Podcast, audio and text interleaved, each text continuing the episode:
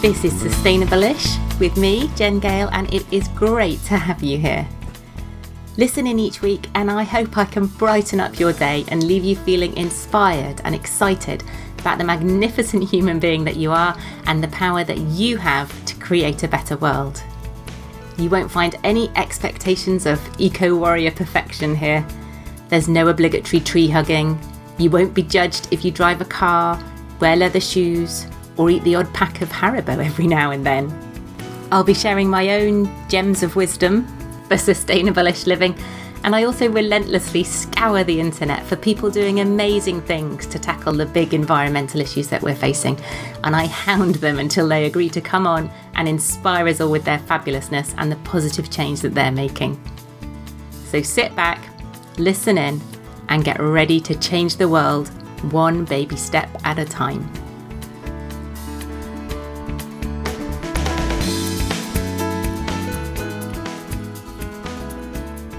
Hello, welcome to Sustainable-ish and the third in this special mini series with Organic UK to celebrate and promote all things organic for Organic September.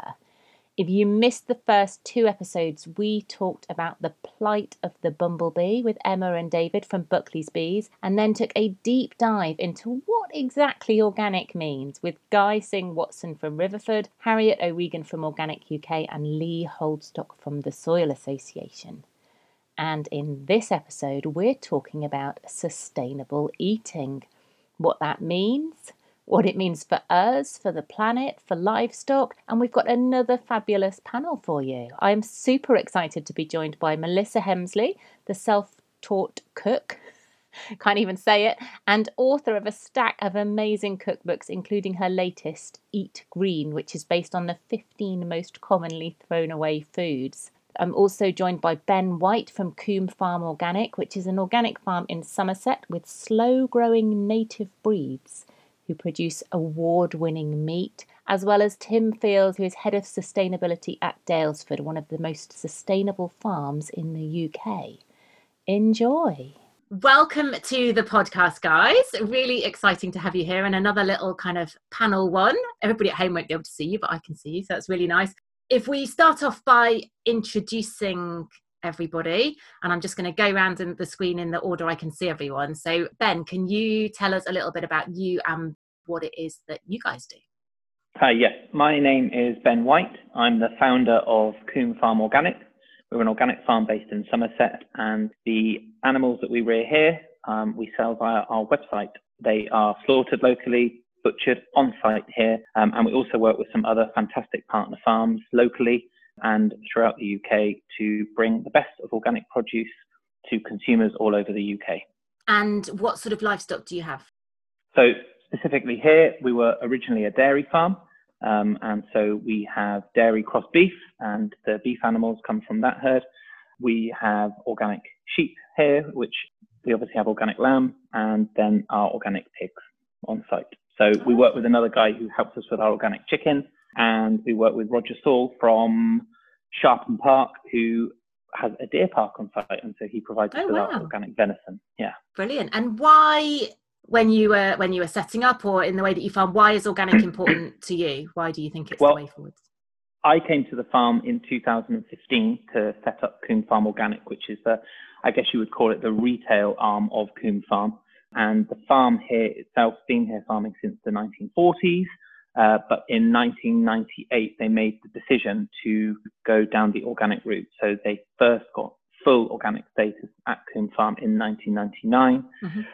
And I can talk about why it's important to the trust and Coombe Farm. Um, and that's obviously, you know, uh, uh, one thing. But mm-hmm. from my end and from Coombe Farm Organic, we see kind of sustainable eating and sustainable food and sustainable farming as you know, taking a really considered approach to the way that you farm and the way that you eat and putting back into the soil what you have taken out. Mm. So it's kind of mm. treat, treating the land like a bank, I suppose.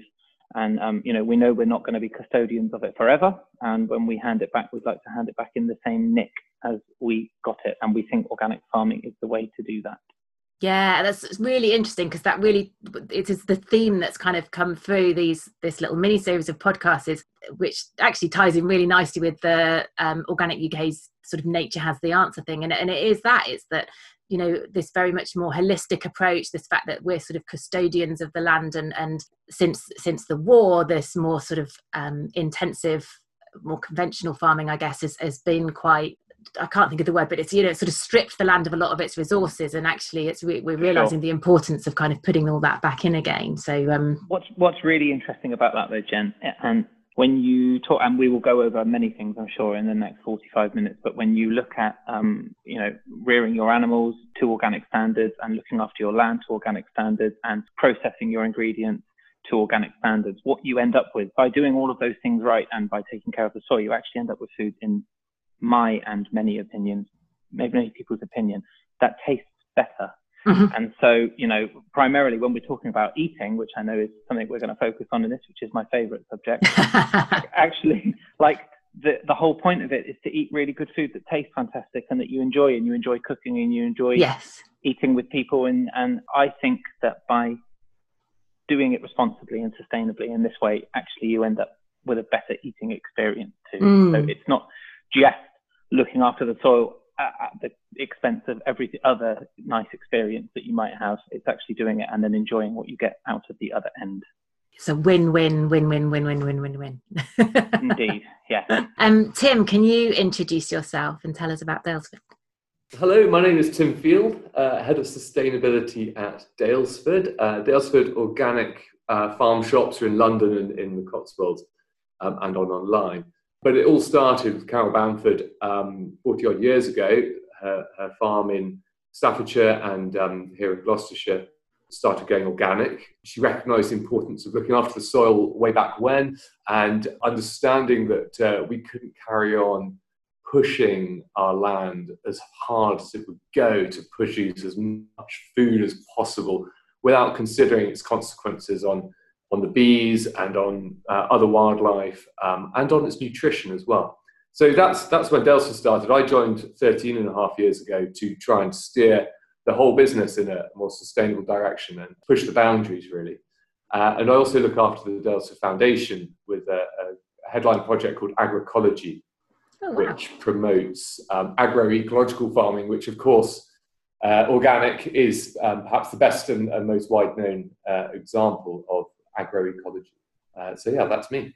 So um, is agroecology different? I was I was trying to ask Tim at uh, about all these different terms like regenerative farming and, and and agroforestry as well. That's something different, is it?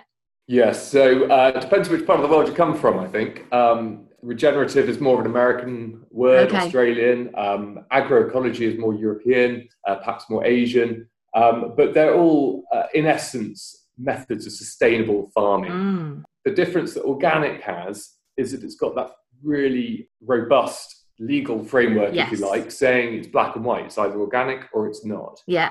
Set in law and we're audited. So whilst on the one hand, organic is a, philosophy, on the other hand, it's a, it's a standard that's audited and you can trust it. Mm. Um, and so I suppose that's why I'm a big supporter of organic because you know you can say anything's natural or anything sustainable uh, without being tested. Um, mm. Um, whereas we're, you know, we've been organic for a long time and, and we still get the auditors coming around and, uh, you know, we, we make sure that we are always improving, but we're tested against that by, by this robust framework. Yeah. And a question um, I didn't ask you, Ben, but I think you kind of answered, but sustainability, sustainable eating will mean different things to different people. What does it mean to you, Tim? To me, sustainable eating is really about eating food um, as nature intended. I'm an ecologist by background, by the way, um, by by learning and so on. And I understand that the soil is a very complex uh, environment with lots and lots of organisms complementing each other. Um, mm-hmm. And our gut biome, we're now increasingly understanding, has lots of complexity around it. Eating and, and the food we eat isn't simply calories. There's so much more complexity and all the little micronutrients and so on. Um, and the consequences of producing that food has lots of consequences on, on the environment around it. So uh, if you do things with nature, you're more likely to get it right for yourselves and, mm-hmm. and it will be healthier um, and it will be healthier for the planet than uh, if, if you use a lot of artificial inputs, pesticides, fertilizers, and you force against nature, that is going to have consequences on the soil biology, the soil health, but also your own gut biology, I believe, mm. um, if you're using all sorts of biocides in the production of that food. Brilliant, thank you. Melissa, how about you? Do you want to introduce yourself to everybody who doesn't Hi. already know you? Hello, everybody who's listening. Uh, I'm Melissa. I'm a self taught chef. I've been in the game for about. Oh, that sounds bad, Melissa. I've been in the. Oh, no, on the game. That's in the game is fine. I've, I've been in the food and well, we've all been eating since day dot, but I've been yeah. the, the, cooking for others as well as myself game uh, for about 11 years. And I've just been holding my breath for the last five minutes, as Tim was talking so beautifully, because my um, Riverford veg box just arrived. Hey! Uh, I could just hear it and I could just feel the tension in the house. Will my dog bark or yes? not? And upset. that fantastic uh, speech that Tim just gave, and, and some of my absolute favourite brands, including you guys. Ben, of course, knows that I am a big Coombe uh, um, fan and I've been to visit Daylesford and been given a tour several times and have done lots with them and I love their refill program. I'm also an ambassador for the Felix project and Daylesford do so much for the Felix project including sponsoring electric vans which I had the pleasure of being a co-pilot driver. I can't drive last just last week delivering to homeless shelters in North London. So, you know, uh, one of the other things that I love about it is I believe, and I know we all do, that everybody deserves good food. I also really love the organic food community. I love that we all share knowledge. I love that things like this happen, which um, reminds me, you know, as we plan to do something like this, to com- keep furthering my own knowledge because the more I learn and hear the real life stories, the more I can pass it on to people through recipes. Mm. And that's my main thing is inspiring people to today lunchtime clear out you know maybe go through the fridge make a fridge raid frittata to really care about their food and the people behind their food so that they don't want to waste or that there's no reason not yeah. to waste and see a broccoli stalk as being just as important as the broccoli florets etc etc something that you're all over jen. Um, but you know i can help i think help people care more about their food when they understand the effort that's gone into it the yeah. the modern the traditional aspects the modern day pull and push. And that's what i try and do is be a spokesperson for other people who are so busy on the fields they don't have time to have an instagram account. So i can do that for them and, and support them in that way. But just as we're talking I'm just looking at this pebble that I've got that says nature on it. And I just wanted to say, because I think the guys have just said everything so beautifully and they're the real experts. But on a on a mental health level, I wanted to say that I actually sort of I went on a grief group therapy retreat. Retreat is in not really relaxing, very hard work, working on grief uh, the catalyst was my father's death five years previously. I this is this podcast is not about death, but it is so interesting because a lot of the things that are natural in life we don't talk about. Mm. So I went on this retreat. It was in Somerset, and they asked us what we wanted more of of in our lives. And it wasn't just about grief; it is finding what makes you happy. And mm. I picked nature, and that is why I just wanted to flag it because I think one of the silver linings of the last six months are that we are hearing that people are wasting less, that mm-hmm. people are spending more time thinking about shopping, that people really, really, really are thinking about the respect that they give to farmers, delivery mm. drivers, uh, shelf stackers, all the people that go towards the state of our plate and really understanding that. And we are thinking even more about food for health, food for mental health, mm. um, and food for kids, and just food for ourselves, and and why we all deserve to have a, what I call a laptop free lunch, and and all that ties back into well, where does your food come from? So that's my very long ramble, but I just wanted to bring in the mental health aspect yes. well because Ben mentioned that you have a better eating experience, and I agree. I feel that I'm life is a bit more meaningful when you know that you're shopping and voting for a better yes. world for everyone. And I think that's the important thing. We're all here, we're all privileged. It's for everyone, isn't it? Mm, yeah. We're seeing so much of that through uh, customer interaction at the moment. You know, what what was a potentially a little bit niche and a group of customers who had made their mind up um, mm. and that was the direction they were going in and power to them they were our customers and we love it we are seeing such a broader spectrum of customers finding us, uh, having read something different, having heard a podcast, having taken the time in the last six months to kind of reevaluate what they're Yeah. up to and what they're doing and what's important to them. And it is really, really refreshing to have yeah, okay, the, the pandemic has been great for Coombe Farm Organic, Organic in terms of sales, but what is really, really important to me and what I am taking out of it really positively is that we're dealing with such a broader spectrum of people when we're talking about organic and sustainable Mm, food. That's Mm. great to hear, Ben. That's Mm. brilliant. I think the stats are that food waste has gone down by about 30% during lockdown because I think maybe for the first time, a lot of people were, you know, we take food for granted, don't we? We take cheap food for granted as well, cheap, very plentiful food for granted. And suddenly the supermarkets didn't have everything that we wanted or needed. Suddenly we were we were only supposed to be shopping once a week. And I think people suddenly saw a lot more value in, in their food and in the food that was in their fridges and were making sure they were really sort of making good use of it. You know, here's hoping that a lot of those those habits and that maybe slowing down a little around our food and stuff really does stick. But in terms of organic, Ben, this is probably one for you. Animal welfare is high on a lot of people's agendas when they think about Mhm. eating sustainably. I feel a bit mean saying how does it compare to on organic farms to congen- conventional farms because you know I generally think all farmers do love their livestock and, and want to do their Yeah. best for them. But what are the main differences that we might see in terms of animal welfare on an organic farm? Well, Tim touched on it earlier when we were talking about the standards that you're audited against. Mhm. So I think you're absolutely right. And, you know, in kind of preparation for talking with you today, uh, by no means do I want to dig out a conventional farmer because I'm certain that people that are in the business of farming and in the life of farming are doing it because of their love of it. And Mm. nobody gets out of bed in the morning to do a bad job to be a, It's a hard a life, mean yeah. person.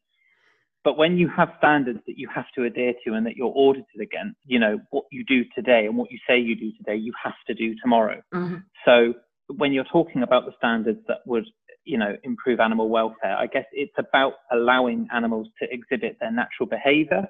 You know, ducks having access to water, Mhm. that, that's an organic standard. Oh wow! So there's there's no going around yeah. that, that, you know, whereas a conventional duck may live a life in a barn. Okay. So that you know that doesn't Yeah. mean that the organic, the, the conventional duck has had a disgusting and terrible and you know kicked around like a football life. But what it means is that if an animal being allowed to exhibit its natural behaviour Yeah. is something that's important to you, which it is to me because it makes for a happier animal. And when you have a happier animal, generally you have a healthier animal. Then having a standard to that effect is a really, really important part of, of farming, in my opinion. Mm. And, you know, there are pigs being able to root and wallow outdoors, or people could say, well, that's a free range pig. Well, in an organic system, that's every day of the year. Right. In a free range system, that's for a proportion of the animal's life, and that proportion Oh, of their okay. life can be undefined.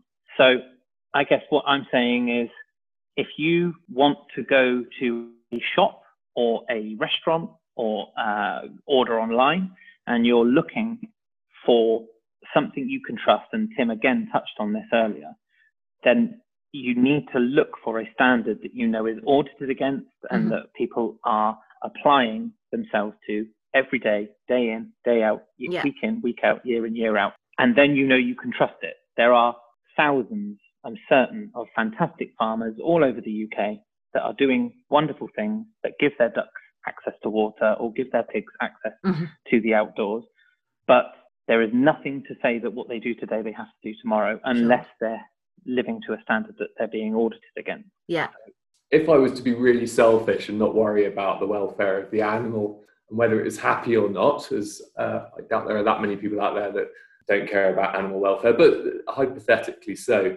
In terms of true sustainability and being able to feed ourselves in the future, welfare has a hugely important role to play because uh, a happier uh, roaming chicken that has got outdoor space and the, the stimulus to go out and peck under a bit of shelter, some trees, um, or a pig rooting around outside, and more space. So, as we know, social distancing is a, is a, is a buzzword at the moment. Um, social distancing in the animal kingdom means that they're less likely to get sick and pass it on to one Mm. another. Therefore, we're using less uh, antibiotics uh, to treat bacterial infections, or we're using less um, anthelmintic drugs, which uh, treat parasites. And that's only a good thing because these parasites and these bacteria and so on are actually getting resistance to some of these mm. tools that we have in our own medicine cabinets as well as animal wealth medicine cabinets. So as they get resistance to it, we're going to run out of the very tools yeah. that keep us out of hospital. So, um, in terms of sustainability of mankind, I think it's very important that we look after animals to stop them getting ill as a preventative measure to stop them getting ill, as well as for our own compassion that we should, you know, strive to have. Yeah, and I'm not sure who is best to answer this, but I think one of the so what are the rules and regulations around use of antibiotics, use of um, worming preparations, and things. Because some people, I have heard the argument before that welfare on organic farms will be lower because they don't use worming and things regularly enough. So, can you just talk to us a little bit about that? I'm sure we've got a really, really similar opinion on it. And from my end, I'll echo what Tim says and I'll let Tim go ahead because he is a much more of an authority on the subject.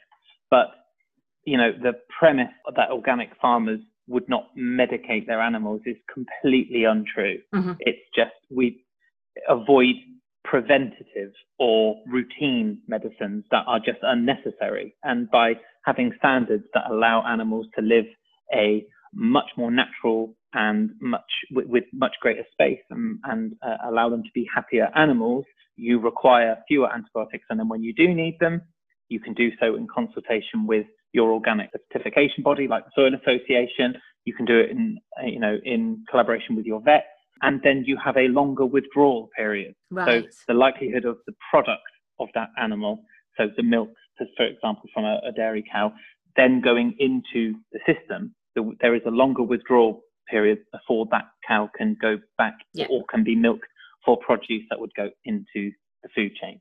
So there's less chance of medicine residues, I guess, ending up yeah. in the food chain. And, and, and as organic farmers, what we're doing is we're spending every day looking at our animals and, mm. and looking at the welfare of our animals and looking at the condition of our animals, and then saying, look, there may be a problem there. Let's deal with that problem, as opposed to you know completely wholesale med, you know medicating routinely animals that have got no requirement for medicine, um, and then perhaps not actually paying attention to their well-being because we've got that covered. So how how routinely is that is that done in conventional farming and and like just because I can't imagine even though I used to be a vet, I was never a large animal vet. So I, I and I probably didn't pay massive amounts of attention in large animal lectures. Um, what are the scenarios where conventional farming they would just be routinely um, sort of doling out antibiotics to a whole herd or flock or sort of preventatively? Go for it, Tim. No pressure. so I would say that there's no straight straightforward answer. No straightforward answer to that. In that, um, the thing is with organic and non-organic farming, we can't we can't say that one non-organic farmer is the same as another yes. non-organic farmer. Indeed, there are some extremely good non-organic farmers out there um, who would be using very little uh, antibiotics. The difference being, of course, they're not being audited to say whether they're organic. Yeah. But uh, yes, you can, you know, routine use and, and frequent use is, you know, in some systems of the so-called mega dairies or the battery chickens and so on, is much more frequent than if you've got an extensive dairy mm. farm in the southwest of pasture-based system for, for milking. But um, so I, am not going to answer that directly, but I, will just say in organic systems, the necessity to uh, maintain high welfare and create high animal health and high health status um, to prevent those antibiotics is actually pushing some of the innovation in the industry as well.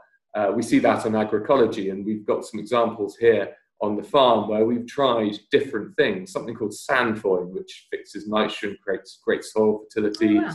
um, and is uh, putting carbon in the soil all the time, good at sequestering carbon from the atmosphere.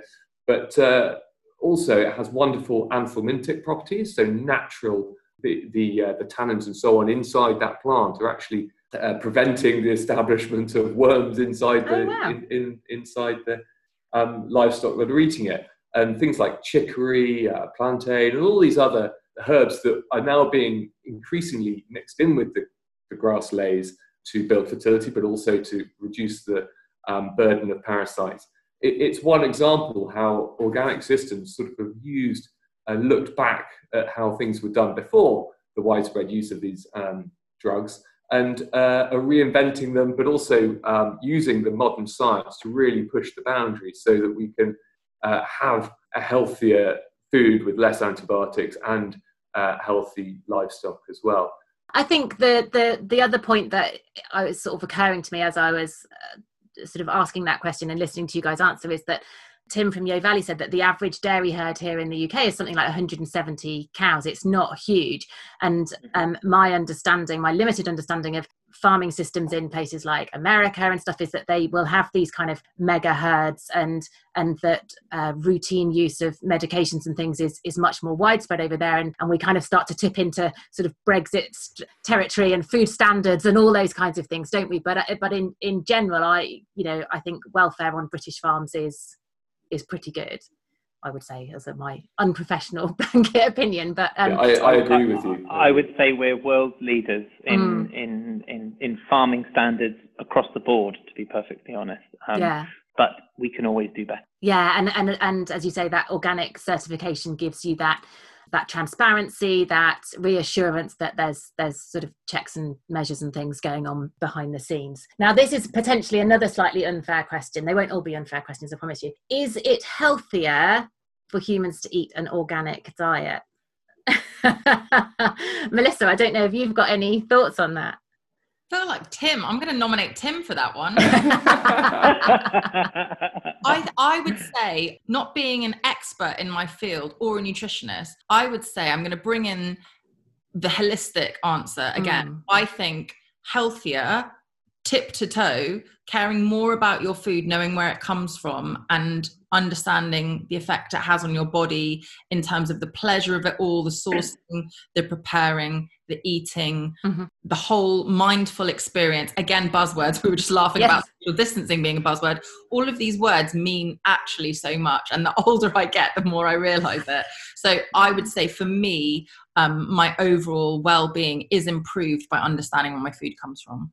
I like that one. Very good if we're going to delve into the kind of scientific ream of it, there was a study in the British Journal of Nutrition, I don't know, maybe three years ago, something like that, four years ago.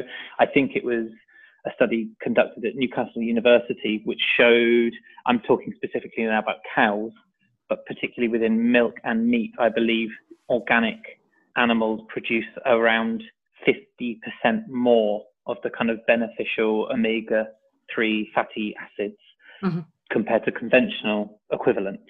Yeah. So um, I'm certain that there'll be instances where that can be argued, and you know, as the same as with all scientific evidence, yes. there's two sides of looking at it, but it can't be fluke that something like that would come up when you think about the effort that's going into rearing those animals in a in such a natural and untampered with mm. system.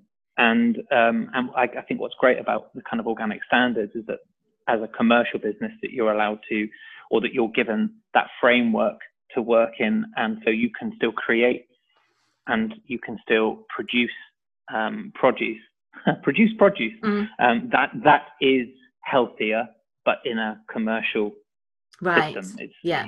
Yes, is the answer. It is healthier. Yeah. I'm certain of it. Brilliant.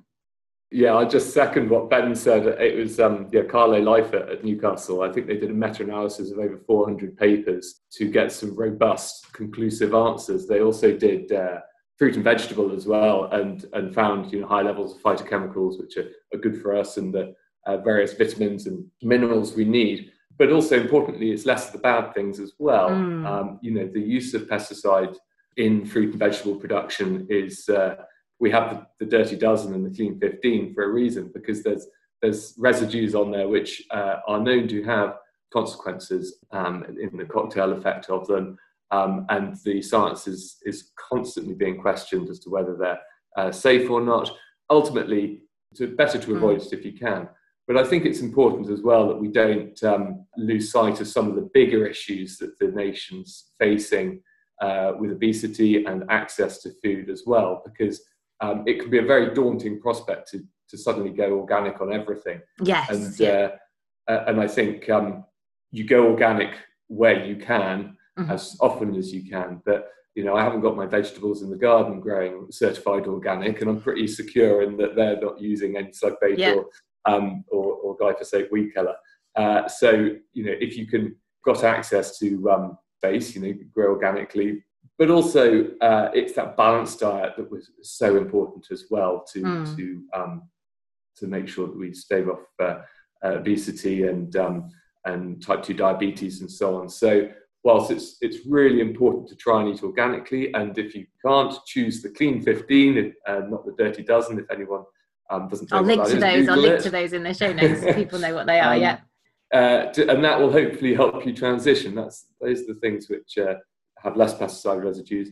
And Carlo at Work as well revealed the, the lower levels of heavy metals in in produce as well from uh, organic sources. So there's lots of reasons to think, you know, going organic, you're going to be eating more of the good stuff, more of those omega-3 fatty acids, phytochemicals, and, and nutrition our body needs, and less uh, of the uh, the bad stuff, the pesticide residues and heavy metals. And try to link it to sort of uh, percentages, and I think uh, the nutrient density of the food is greater. Therefore, you're not. If, if you were to get five a day, um, five a day in organic terms is the equivalent to seven a day in conventional non-organic. Oh, that terms. makes me feel better. Great stuff. yeah, I'll use that. I'm going to yeah. write that down. I won't tell my kids though. yeah. Melissa, one of the things that I find when we start to talk to people about sort of uh, sustainable living in general is, you know, it's quite overwhelming because there's so many different things to think about. And already just today, when we're talking about sustainable eating, we've talked about organic, we've talked about animal welfare, we've talked about local, uh, you know, then there's seasonal, then there's, you know, trying to avoid packaging, then there's food waste. Have you got some tips for people who are just sort of starting to think, okay, so maybe I ought to start looking a little bit at my diet in terms of my impact on the planet? Where, what are some good places for people to start?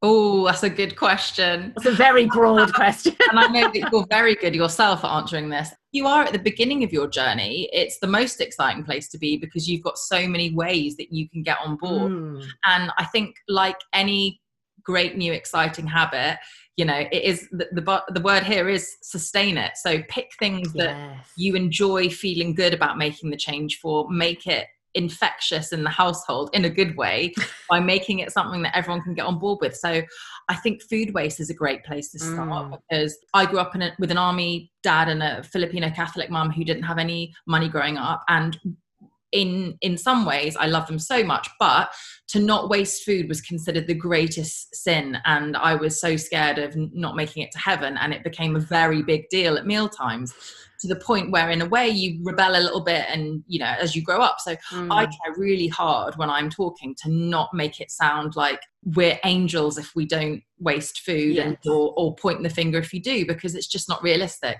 so i think one great way of looking at it we all like to save money and have more money mm. to think about you know like let's challenge ourselves in my household or any cooking classes i do or workshops with kids look in the bin see what's ending up in the bin obviously encouraging people to see if their council or if they can get themselves a compost bin too mm-hmm. So then they've got two bins to look at really, yeah, um, and see what's in it and what uh, imaginative ways can we uh, make that smaller the next time. So I would always really feel that the best way to engage people is is get their digestive juices going. So i think to myself you know if a cauliflower turns up in your veg box or in your online order at your local shop you've picked it up look at the whole veg and think what great meals can come out of that cauliflower. You know the cauliflower leaves let's say because that's the bits that tend to get thrown away can that be roasted and used you know as a scoop for your hummus? Because everybody oh, loves wow. hummus as an example, or your guacamole or your yeah. e guacamole, or can you stir? Uh, can you chop it up very small and stir fry it? Because I feel that lots of us have some sort of delicious gingery, garlicky stir fry noodly dish every week. So it's about envisaging it as a dish. So rather than think, oh, that's a cauliflower leaf, I must use it up, or I'm a bad person. No, what can that cauliflower leaf bring to the table? And I just think a great way to do it. And, and anyway, uh, especially if you're the person that ends up doing the shopping and the washing up and the cooking is get people involved in a meal plan. So let everybody in the household vote mm. their two favorite dishes a week, let's say. You know, you can do meat free Mondays, you can do taco Tuesday, you can do fridge raid frittata. Yeah, yeah, yeah. Wednesday, I always recommend doing a crowd pleasing dinner because Wednesday tends to be a bit of a low point during the week. weekend feels ages away. Maybe people are getting bored of you trying to shove veg at them. Yes. Wednesday, make it a familiar favorite and just start thinking how you can introduce veg. Maybe Mm. someone in the family could be on veg watch. You know, you could add up how much veg you get to eat that week, how much you've not wasted. I don't I don't have kids. We do this in my household and we're 35. We, we like gold stars. Use the money saved for something that you really want to do or buy better quality Mm. that's what I always um, try and suggest if people are worried, as many of us are, about money. Think about what money you perhaps are throwing away Yes. in any given month and think how better that would be to support a better food system for everybody if we spent our money that way. I also really recommend in your fridge to put a, a piece of, uh, you know, a, an old stick up a, an old piece of paper and write "Eat me first Yes. for a section where everybody knows that's the that's the yogurt pot or the milk to use first. Mm. My last book, Eat Green, was based on the 13 most bought and thrown away oh, ingredients. Oh wow. And you know, I know you know what they all are, but you know, just bags of salad, ba- ba- like whole tooth or whatever for bags of salad and tomatoes and all of that wasted food and wasted plastic packaging. So yeah. I think that's a great way. Look in the bins, reward yourself perhaps with the money you've saved. Make the fridge and freezer work for you so that you're not scared Mm. of things from the freezer. You're not scared to look at the back of the fridge or the Yes. cupboards and make it fun. Make a fruit bowl bake, you know, clear the fridge bowl with, with a lovely cake, make something delicious. Yeah. Best way. Reward with positive behavior. Like reward yourself. That's what I do. Pat Yeah. myself back when I haven't wasted that week because it is difficult, especially when we are going back to this new normal or this this new whatever. We don't know when we're coming or going. Mm. People are very busy. We're all trying to keep our jobs, and, Mm. and food does get wasted if we're not careful. Yeah, I love that tip about getting everybody involved in the meal plan because I mean, meal planning is a massive part of reducing food waste. But you know, I think the the parents amongst us, not a week goes past where you you know you've gone, oh God, what are we going to have for tea? Made some tea, just you know, it's something that's vaguely edible, and then the kids go, don't like that. Well, you liked it last week, whereas maybe if and it doesn't have to take an hour poring over recipe books, does it? It could just be like, guys, you know, it's your choice on Monday, it's your choice on Wednesday, like, um, or we've got this to use up. What do you want to do? So at least you don't get the kind of I don't like risotto. You've always eaten risotto.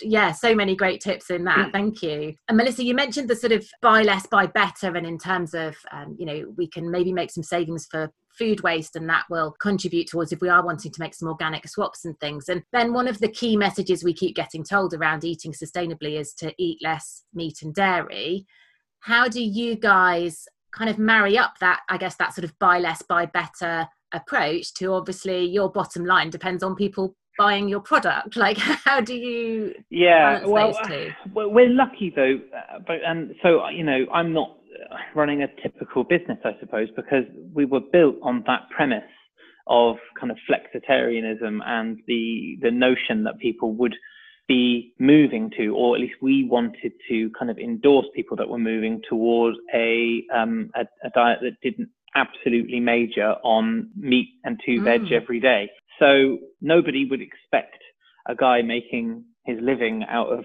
selling beef and uh, and milk um, to turn around and say, actually, I think it's really important that people take their protein from a range of sources, Mhm. meat and fish and nuts, and and and then you know combine it, bulk it up with other vegetables, pulses, you know, make it go further yeah but also I think I'm kind of touching on what Melissa was saying as well about the kind of the cost of everything and the expense of everything. You know, Yeah. you don't have to come to Coombe Farm Organic or Daylesford or any other retailer of food and buy ribeye steak every day. You know, Yes, you yeah. can- You can buy a, a whole chicken and stretch it for four meals. Yeah. You can try shin. You can buy a leg of lamb and take your bones and make a bone broth there is always something you can do to make to draw something out a little bit. So from our end, you know, we have a number of animals that we need to sell every year in order to, and we- know what that is. We've defined it because Mhm. that's the amount of animals that we've got on the ground.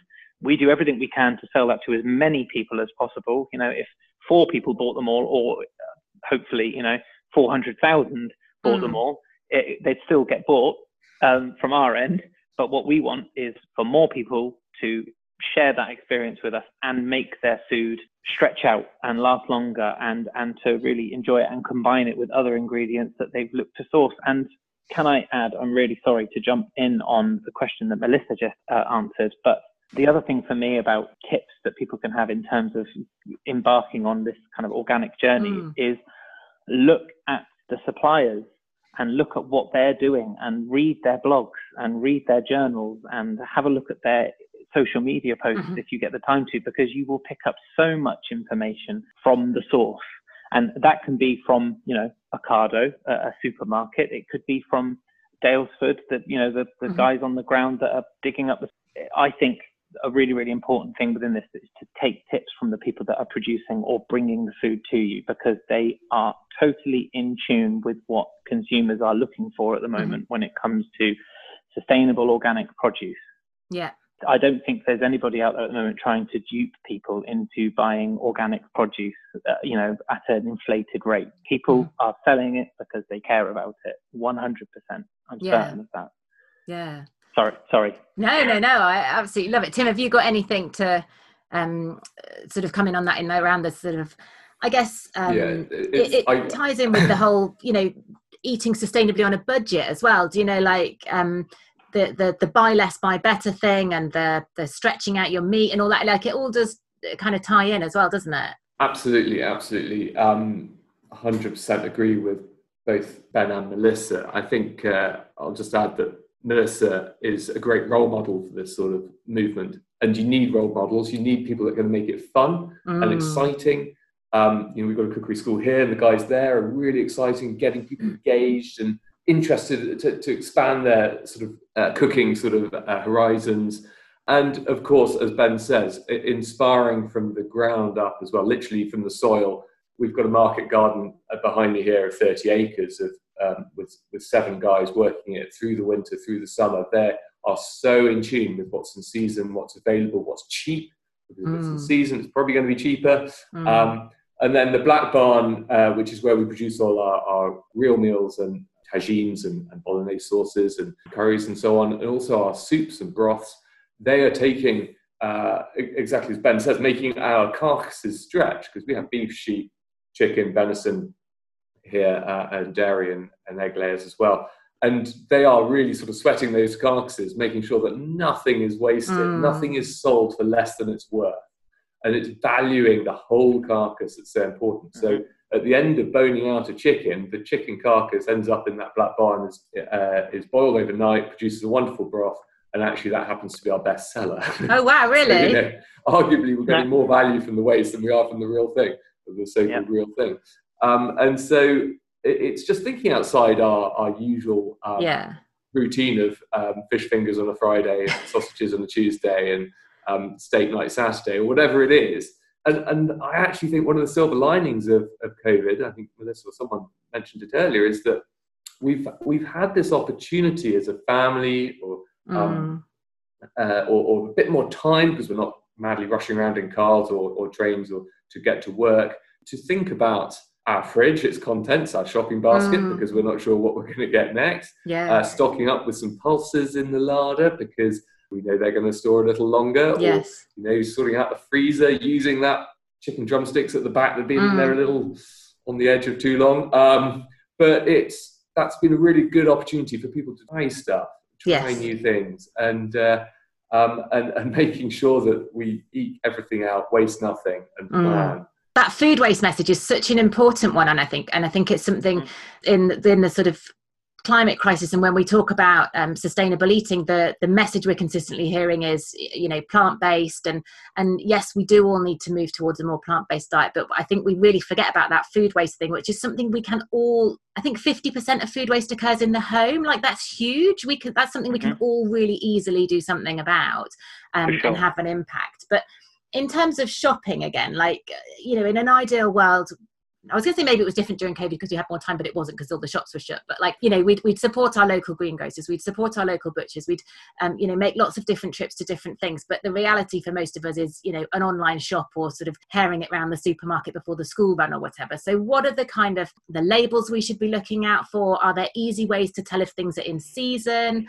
Like, how do we know if something's been air freighted? Like, lots of questions. Uh, nobody in particular. I don't know if anybody wants to um, sort of. Melissa, have you got anything around shopping sustainably? Well, I would say I want to just flag up the seasons part because mm. I'm someone that uh, I remember in my first food job when I was about 22, the head chef said, um, the head chef was like, uh, I'm in bed, but you need to receive the asparagus delivery because the asparagus are coming, the asparagus are coming. And I was like, I don't know what is going on. Why is he so excited? I hadn't realized up until that point in my sheltered, you know, Surrey life, really, which I thought was countryside growing up and clearly isn't. Surbiton is not the countryside. um, I didn't really realize about asparagus. I knew about tomatoes, I knew about squash, I knew that that that bookend of the years, but didn't know. And it's made me fall even more in love with cooking. Mm. I find it restrictive. And I think this is the other thing that we, we're sort of saying is no one's talking about taking anything away from you. We're actually yeah. talking about opening up more options and more yes. things to fall in love with. And seasonal cooking lets me appreciate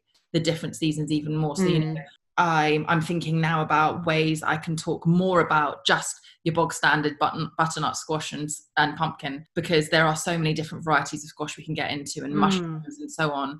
Um, so that's what I try and do. And I know lots of, of people and chefs like me do that. But interestingly, in my last book, every time I've done a book, I have started to do a seasons guide. And at the mm. last minute, as you know, Jen, publishers go, You've got to cut that. There's no space for that and every time they've man- we've managed to cut the seasons guide. And Guy Singh-Watson wrote the foreword for my book, and and I had um, Hugh Fearnley-Whittingstall write for it, and Skye Gyngell, and I was like, I can't have these brilliant people writing about my book and not include something that is so incredibly important this season. Mm. So I fought with my lovely publishers in the best possible way to have it in. And even Guy said, Me and the farmers are fighting over your seasons guide. We can't agree on all of it. Oh, yeah. of course. But we try to do early winter, late winter, mm. spring. It was very general. And of everything I did in that book with the hundred recipes and all my research, the thing that people message me most about is the seasons guide. They were taking pictures of it on their phone, mm. shopping. They screenshot it, printed it out next yeah. to their at work to do their online shopping. They said, finally, I can practically understand what everybody means when everyone goes buy local, buy seasonal, buy sustainable. Because there's no way in the mm. supermarket. There is no way of knowing what's in season. No. no. And and I mean that's one of the reasons I love getting my veg box I don't even have to think about it. If it's not in season, like it won't be in there. So it means that I can be really lazy and just mm. don't have to worry about it particularly. And like my kids hate me because I'm I will not let them, you know, have strawberries in the middle of winter or anything like that. But so having that, having some kind of seasons guide that we can refer to to, to use phone, when our on your desktop, on your laptop, whatever mm-hmm. you need to, to every time you shop, keep it in mind. Yeah, and we've talked a, we talked a little bit um, in the Organic 101 podcast about um, certification and things. Are there are there different ones we should look out for in terms of um, meat and livestock, or is it the same sort of soil association and organic branding then? Look for that lovely little round symbol with the soil association written in it, and I don't think you can go far wrong. I would also really look at flags. It really annoys me flags on food. You know, like where it was packed, where it came via, right. where it was reared. Like just I wish manufacturers of food would be so much more clear. You know, mm. you can you can have a chicken that's got a Union Jack on it, which was not reared in the UK. It was just put in a bag here and things like that. And that's just, right, isn't that the, the legal requirement that, that if it's been ah. processed in the UK, it can have a, a UK flag on it? And that's really, yeah. really misleading, isn't it? It's so misleading because you look at your food and you think, there's a Union Jack, I want to buy local, super mm. duper. So when you're looking at your food and you want to know if it's been air freighted or you want to know what, you know, check the origin mm. and then check it again. And I think that's a really good way to go as well. And then you can really rest assured that you're buying locally if that's something that's important to you. Yeah. And you have a, did you say online, we can buy Daylesford online, Tim? And um, have you found that there's been a, an increase in demand and traffic and all that kind of thing for, for organic? Has that changed over lockdown or how has that been for you? It's been extraordinary. We had no let up, as I'm sure Ben as well found. Um, It yeah. was it was very very busy. We sell through Ocado as well, oh, um, wow. and uh, you know it was extraordinarily busy. Um, and we we really ramped up our online offering here, here at Daylesford as well. So, um, but even the stores, we I suppose just like organic, um, the nature of organic is diversity. You know, diverse crop rotations, diverse environment, and, and welfare, and, and, so on. The business here is very diverse in that we've got cafe and uh, and retail. Uh, and sadly, we had to close our cafes for a period. But uh, we were able to redistribute some of our team to other parts of the business which were ramping up. So um, yes, our, our, our, real meals that uh, were selling very well before suddenly sold even better. Oh, wow, and we had mm-hmm. um, our executive chef from the kitchens down in uh, our Black Barns cooking um, even more bone broths and so on. so um, it was very, very difficult. I'm, I'm not going to try and gloss it up too much. And the guys have been phenomenal. But, uh, you know, we were direct delivering in London as well because, uh, you know, I had a panic call from my brother who lives in London. I can't get any food anywhere. And it's like, have you tried the job I work for? and uh, sure enough, you know, um, he was able to get himself out of the spot of bother. These butchers and bakers and um, and retailers have really done uh, gone above and beyond through this time, as as have the farmers, the guys that uh, have continued to do it. Um, I've got to, you know, I could ramble on about this all the time, but you know, we were going through lambing when lockdown oh, first wow. started. Yeah. And mm-hmm. can you imagine if we had an outbreak in our lambing 1,200 sheep in our in our lambing sheds, um, and the shepherds went down? You know, every shepherd in the country mm. lambing in, in March and April. Um, mm-hmm. And so, you know, those guys basically just completely isolated, locked themselves away. Wow. We had to have such strict biosecurity so that, in the interest of the welfare of the animals, that they were going to be milked every day, yeah, or they were yeah. going to be lambed or calved, the eggs collected and, and chickens fed, and so on. So um, it it was it was very tricky, but um, yes, they the, the, team has done a, a, phenomenal job to push on through, and, and we're building our online presence as well, uh, which will hopefully uh, be able to steer people as, as Melissa and Ben have said, you know, if you know your where your food's coming from, you explore and you ask those questions um, and you, you refer to a, a, seasonal guide, well, hopefully, you know, Daylesford will be able to uh, assist you with that. We have we have lots of information on the website. Um, and at Ocado, we have a, a shop within a farm shop experience within the Ocado website. You mentioned packaging, Tim, and, and I think Melissa mentioned that you guys have started a refill program. Can you tell us a little bit about that? Yes, well, I mean that was to avoid packaging and to a degree food waste as well, because you know sometimes we end up getting know, some. The recipe says get some ground almonds or something. Mm-hmm. You use you use fifty grams, and you ended up with seven hundred and fifty grams you don't use for four years or something. and so uh, sometimes people just want a little bit of something, mm. and, uh, and measuring out um, your own portion is is a good way to avoid food waste. Um, you know, just as you might only want two apples, not a whole yeah. bag, cellophane wrapped, uh, six apples. So we went with that, and also um, the, scheme to you know, incentivize bringing your own um, uh, coffee cups and, and off the deli counter your own mm. plates and so on.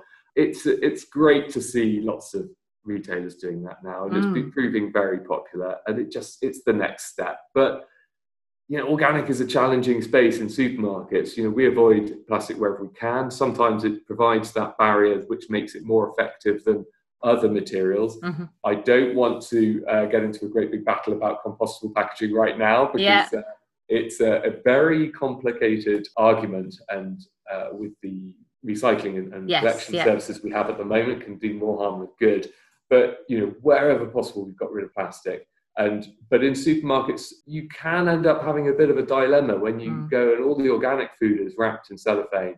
Um, you know, your peppers and your, your lettuces and so on it's simply so you've got segregation. It doesn't get mixed up in the in the back of house or in the in the store shelves. It's unfortunate that we have that, but I've taken it up with the Soil Association countless times, and it's a very hard system challenge that the organic sector has to try and mm. take that packaging out. But unfortunately, it's a, an evil that we shall have to put up with for the moment until mm. um, uh, smart tagging of an individual yeah.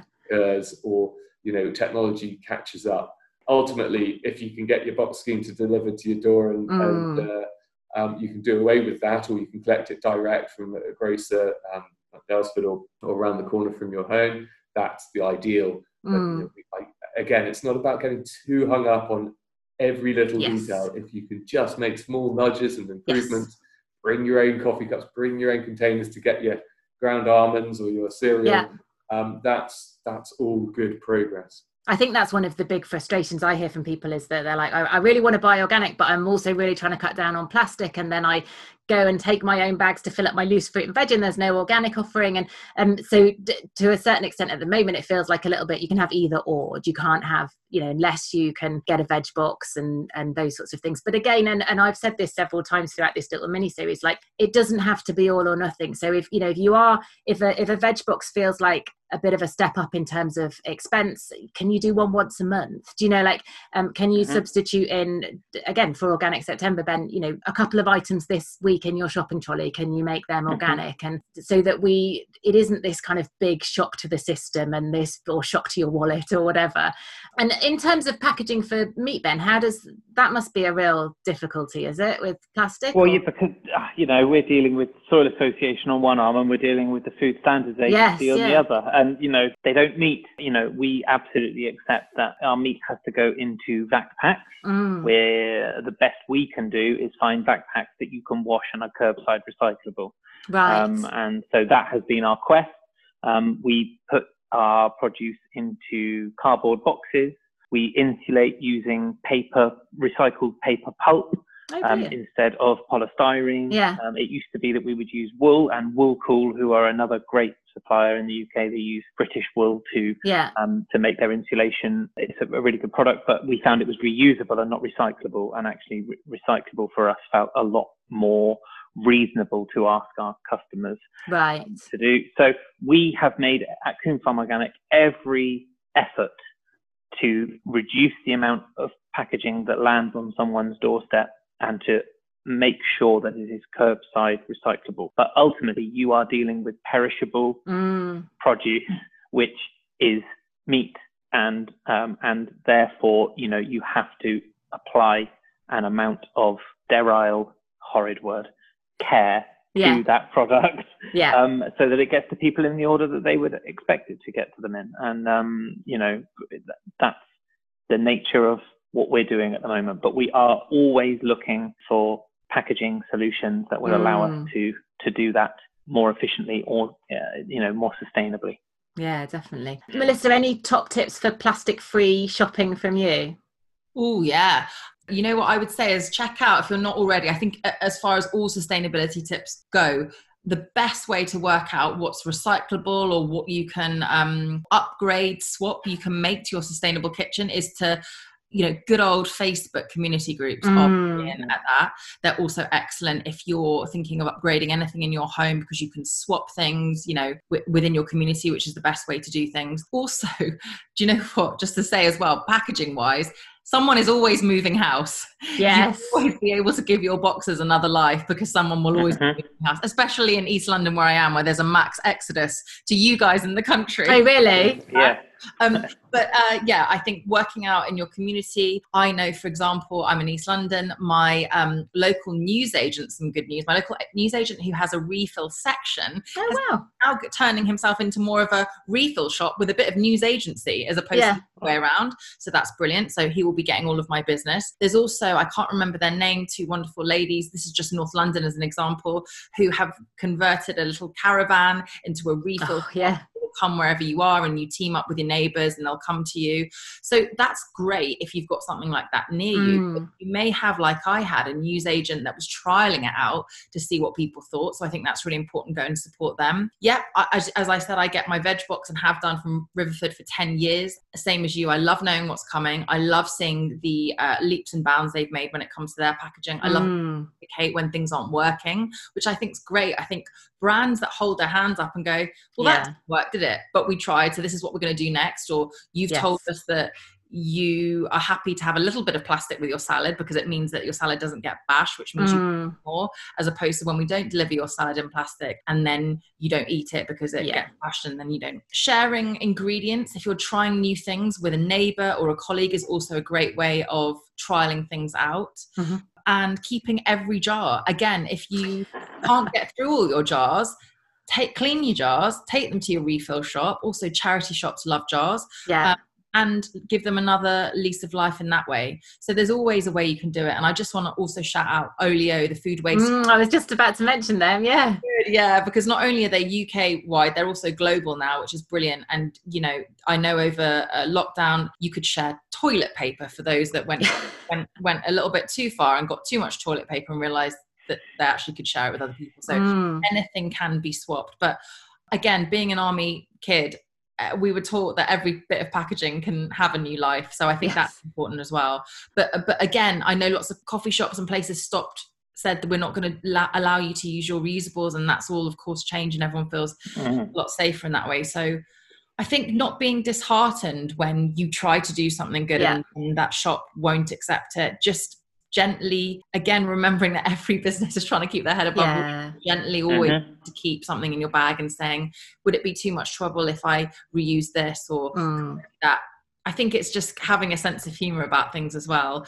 Yeah. I, I'm, I'm the biggest fan of going, sorry, sorry to, if there's a queue, sorry if this takes a little bit longer, but I'm Yeah. trying my best to. And actually, it's a great way to get, you know, that positive infectiousness, influence someone in the queue behind Yes. Maybe has also been thinking about doing it, but didn't want to make a fuss. you. didn't want to be that person. Um, I mean, the coffee thing, um, I don't know if you guys have seen City to Sea, um, a Bristol based charity, and they're doing this contactless coffee scheme.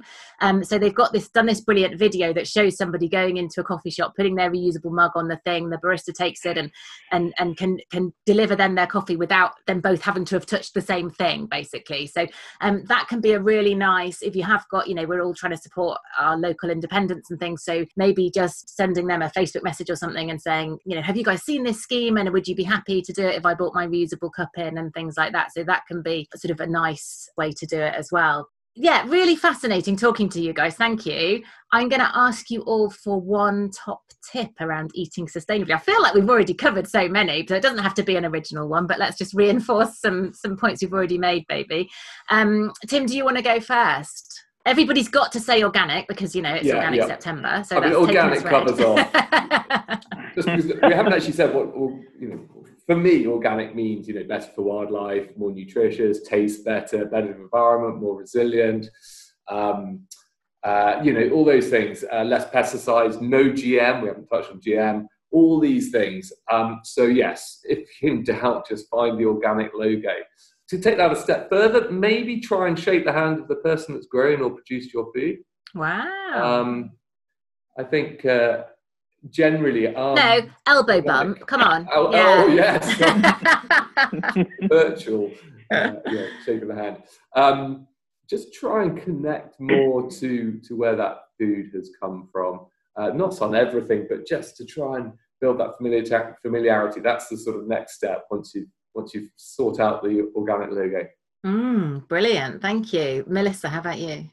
I'm going to say make doing the right things uh, sustainable in the sense of getting the whole household involved. So do the meal plan, let everybody have a democratic vote in what you're eating, and take 20 minutes this week to spring clean your fridge Mm, and put that note that says "Eat me first in there. Make your kitchen a place you want to be in, a place where you want to waste less and do better. I think Mm. make make the kitchen fun again because we probably all got a bit sick of our kitchen. Yes, Yeah. yeah. that um, eat me first thing. I, it was one of the because we're recording this at the end of Zero Waste Week, and it was one of the the tips that they put out on day one, and I shared it on my social media, and people were like absolutely going mental for it. They were like, "That's so that, it's just genius, isn't it?" But you wouldn't even kind of think of it. So um absolutely love that one. And i slightly um you said about you know make it a, a democratic process. Uh, yeah my kids have rejected i wanted to have this benign dictatorship where i'm like you just do as i say because it's the best thing to do. Um ben how about you? It's always worse when you go last. Well, uh, you know, we've talked about lots of different things, so I'm going to plump for something completely different, and I'm going to say try and find some different products, some hero products that sit in that sector, in, within a kind of sustainable organic sector. So I can think of Jan Maddox and her edible flowers, her organic ah. edible flowers. You know, have a look at something different and see how you can be inspired by it. Or if you're coming to Coombe Farm Organic, you know, a different product that we have is our retired dairy beef. So we have cows, heifers that spend their lovely organic life being grass fed and providing organic milk, which is a much nicer kind of system to go through versus conventional. And then at the end of their milking life, we don't send them off into the um, a distance. We uh, we retire them out into the fields and we let them fatten up in the pasture and enjoy their later years before they um, then are taken to the abattoir as part of our beef herd. And, oh, um, okay. and because they're older animals, they have a lot more lovely kind of intermuscular fat that it Right. renders down when you're cooking and is absolutely sensational. A little bit tougher, but a really lovely eat. And it's a different product and it allows you to kind of look at the things that are being done. You know, whilst it's great that organic has an alternative for a conventional product, there are some organic products out there that are all a little bit different and a little bit unsung. So yeah. perhaps go and go and have a look at what the organic industry is doing that is a little bit niche and a little bit wacky, and you might find something that inspires you. And have you got, the, you know, like recipes for um, your retired cows, as you say, that's a slightly Yeah. different. Um, So re- that people might retired dairy beef is a um, a completely different section on the website from Oh, our standard beef, and um, and there's a really cool video on YouTube with a guy called John Quilter who is also his alias is Food Busker. He came and he cooked some retired dairy beef and compared it to wagyu beef that he bought in Harrods Oh, wow. Um, and and it was a really interesting because it was a, a tougher bite, but the kind of the fat content was similar. Yeah. And um, it was a really interesting video. So if you go onto YouTube and put in dairy cow food busker, you'll find a really interesting video, which I think um, is fascinating and again might inspire you to try something different. Brilliant. The only thing I'm going to add, and I'm and I'm I would love to pretend it was my own idea, but um, Lee mentioned it in the Organic 101 podcast was about uh, growing your own and how actually Mm. that gives you so much appreciation of the work that goes into to vegetable growing and uh, the more kind of acceptance maybe of sort of slightly wonky veg and veg that isn't completely perfect and things and and again we Melissa was talking about the sort of mindfulness and the mental health aspects it that kind of ties all that in as well doesn't it so um that can be a little bit of everybody can grow a little bit of of something whether it's some herbs or whatever and help the bees and things at the same time so um brilliant thank you so much guys thank you for all your expertise and for putting up with my very vague very Great. um, unfair questions a lot of them but you've been absolutely brilliant and real um sort of champions flying the organic flag there so thank you so much for your time you've been superstars Thank you. Thank you very much, Jen. A pleasure. Oh yeah, absolutely. Thanks.